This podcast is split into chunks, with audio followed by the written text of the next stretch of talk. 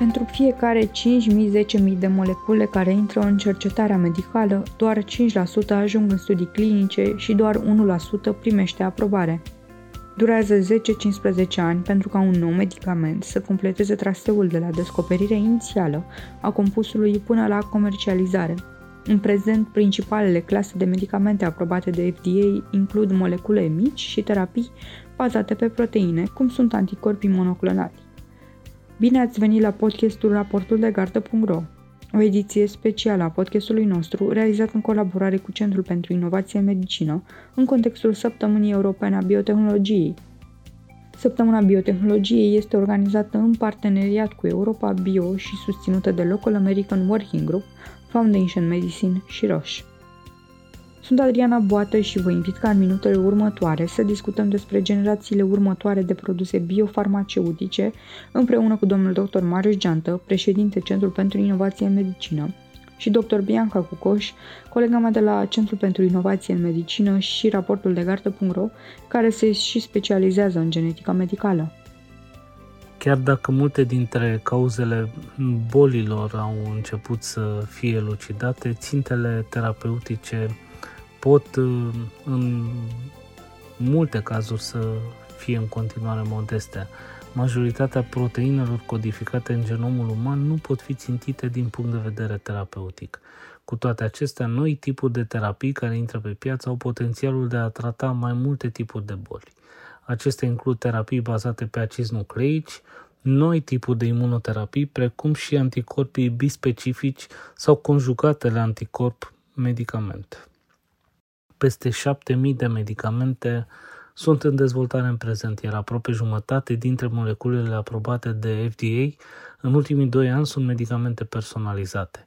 5 dintre cele 12 tratamente personalizate aprobate de FDA în 2019 se adresează cauzei unor boli care anterior nu aveau decât tratamente simptomatice, precum distrofia musculară Duchenne, porfiria hepatică acută, fibroza chistică, anemia falciformă sau atrofia musculară spinală.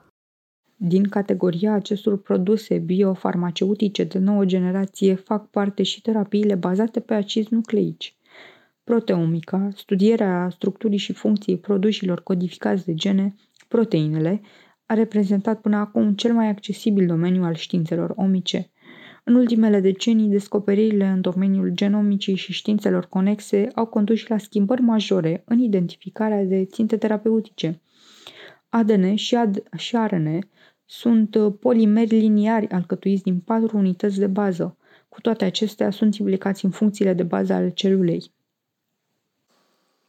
Informația genetică este codificată în secvența ADN, iar transcripția reprezintă primul pas prin care se realizează expresia ei.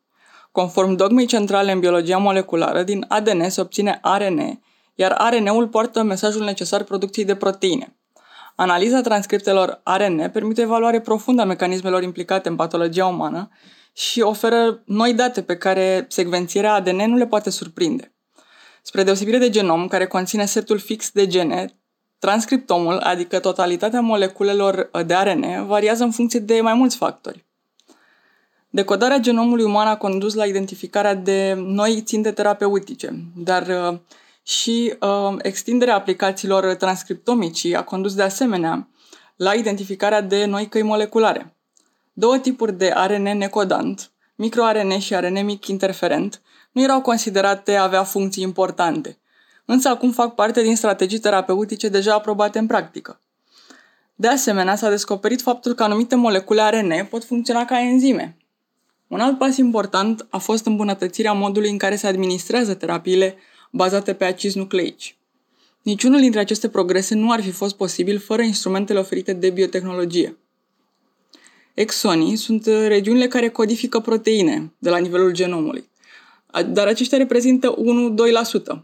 Restul de 98-99% din genom este necodant, adică acolo sunt introni sau ADN intergenic. Din aceste regiuni necodante se obțin molecule de ARN, de exemplu, care au alte funcții puțin explorate farmacologic la acest moment.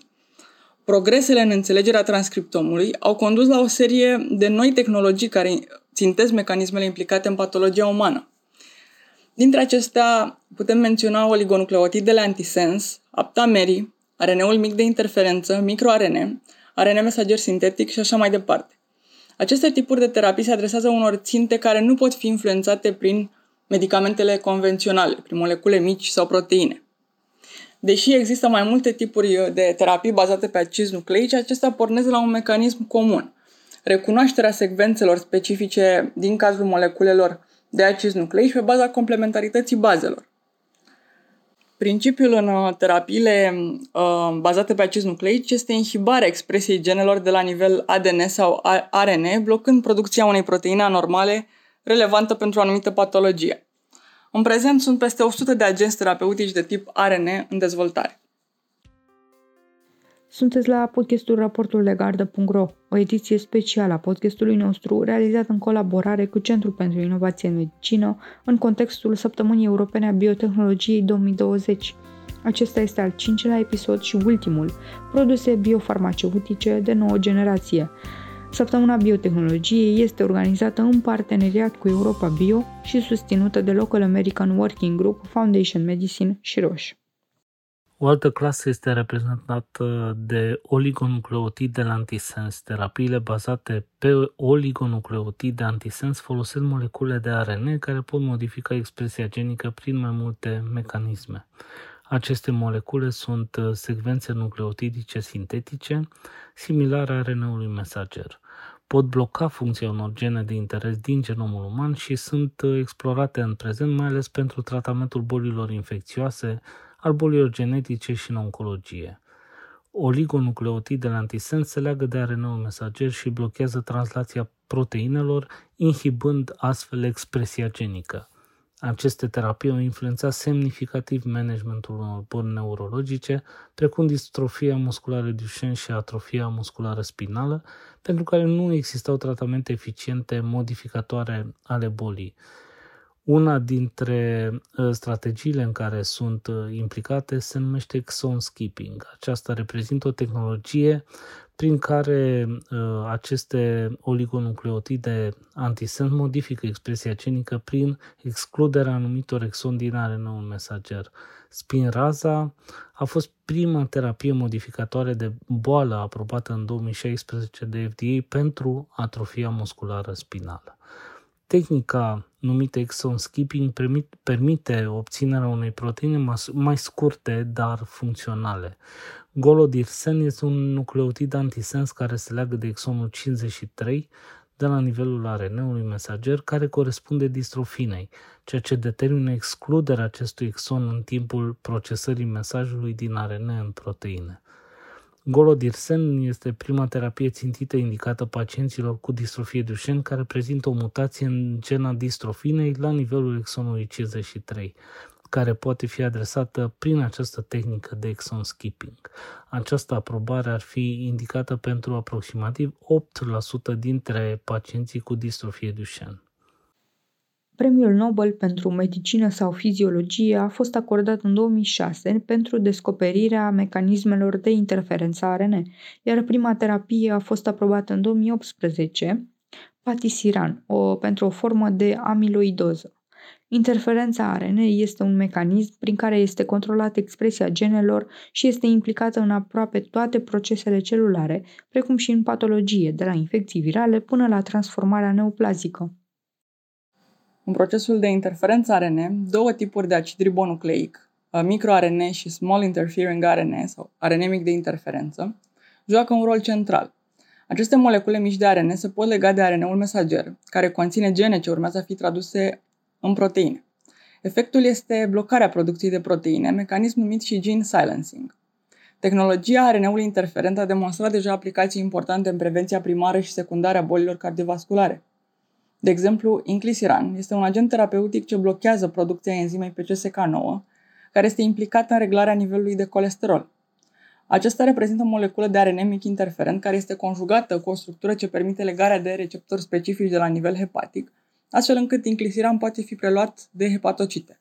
Într-un studiu de fază 2, o singură injecție subcutanată a determinat o reducere de 50% a valorilor LDL colesterolului după doar două săptămâni de la prima doză, Unul dintre avantajele față de anticorpii care țintesc pe CSK9 este frecvența administrării.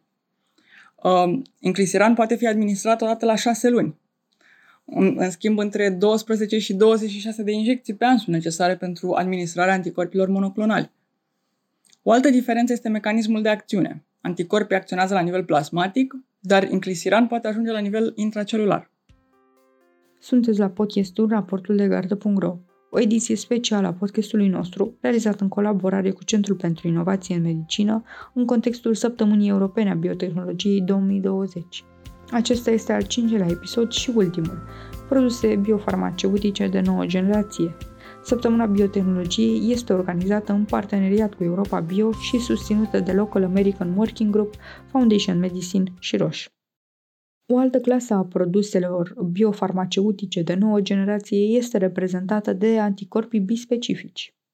Una dintre cele mai cunoscute abordări în uh, imunoncologie este utilizarea anticorpilor monoclonali, proteine care se adresează mecanismelor ce permit celulelor imune să recunoască și să distrugă celulele transformate malign.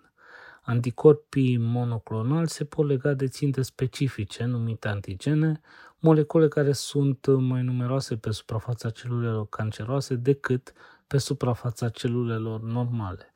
Prin legarea de o anumită țintă apar diverse efecte folosite în scop uh, terapeutic, cum ar fi distrugerea directă a celulei tumorale, marcarea ei pentru distrugere sau blocarea creșterii celulare. În ciuda eficacității demonstrate, anticorpii monoclonali nu funcționează întotdeauna în monoterapie, iar limitările țin de activarea unor căi moleculare alternative. În acest context au apărut noi strategii care se adresează unor ținte moleculare complexe implicate în uh, carcinogeneză. Acum 30 de ani însă a apărut ideea de a dezvolta anticorpi care să funcționeze ca o punte, să aducă celula imună și celula tumorală în contact. Anticorpii bispecifici sunt uh, proteine artificiale care se pot lega simultan de două antigene – BITE reprezintă o clasă de anticorpi specifici care permit apropierea dintre o celulă, o celulă T și o celulă tumorală. Tehnologia BITE scanează organismul și recrutează linfocitele T ale pacientului, astfel încât acestea să recunoască și să atace celulele tumorale. Terapiile de tip ADC sau conjugatele anticorp-medicament sunt tratamente care combină caracteristicile anticorpilor monoclonali, de a se lega cu specificitate de antigene de la suprafața celulelor tumorale, cu agenți citotoxici. Aceste terapii ajung la nivel tumoral, unde eliberează agentul citotoxic, care este de 10.000 de ori mai puternic decât chimioterapia standard, însă efectele asupra țesutului sănătos sunt minime. Există deja șapte terapii pe piață, iar această clasă terapeutică devine din ce în ce mai importantă în hematologie și oncologie. Din 2000 în 2018, doar 5 terapii au fost aprobate. Uh, una dintre acestea a fost aprobată în 2013 pentru cancerul de sân și a demonstrat că poate crește supraviețuirea fără progresie a bolii pentru anumite categorii de pacienți, comparativ cu tratamentul standard reprezentat de trastuzumab. De-a lungul timpului, dezvoltarea uh, acestor conjugate anticorp medicament s-a îmbunătățit, iar noile generații pot inclusiv să distrugă celulele canceroase învecinate care ar fi scăpat de sub detecție. În 2019, FDA a aprobat trei terapii de tip ADC și se așteaptă ca numărul să crească în anii următori. Rămâneți pe raportul de gardă.ro pentru mai multe detalii despre acest subiect. Ați ascultat al cincilea episod al seriei de podcasturi Raportul de Gardă.ro, realizate în contextul Săptămânii Europene a Biotehnologiei 2020, în colaborare cu Centrul pentru Inovații în Medicină. Săptămâna Biotehnologiei este organizată în parteneriat cu Euro- Europa Bio și susținută de Local American Working Group, Foundation Medicine și Roche.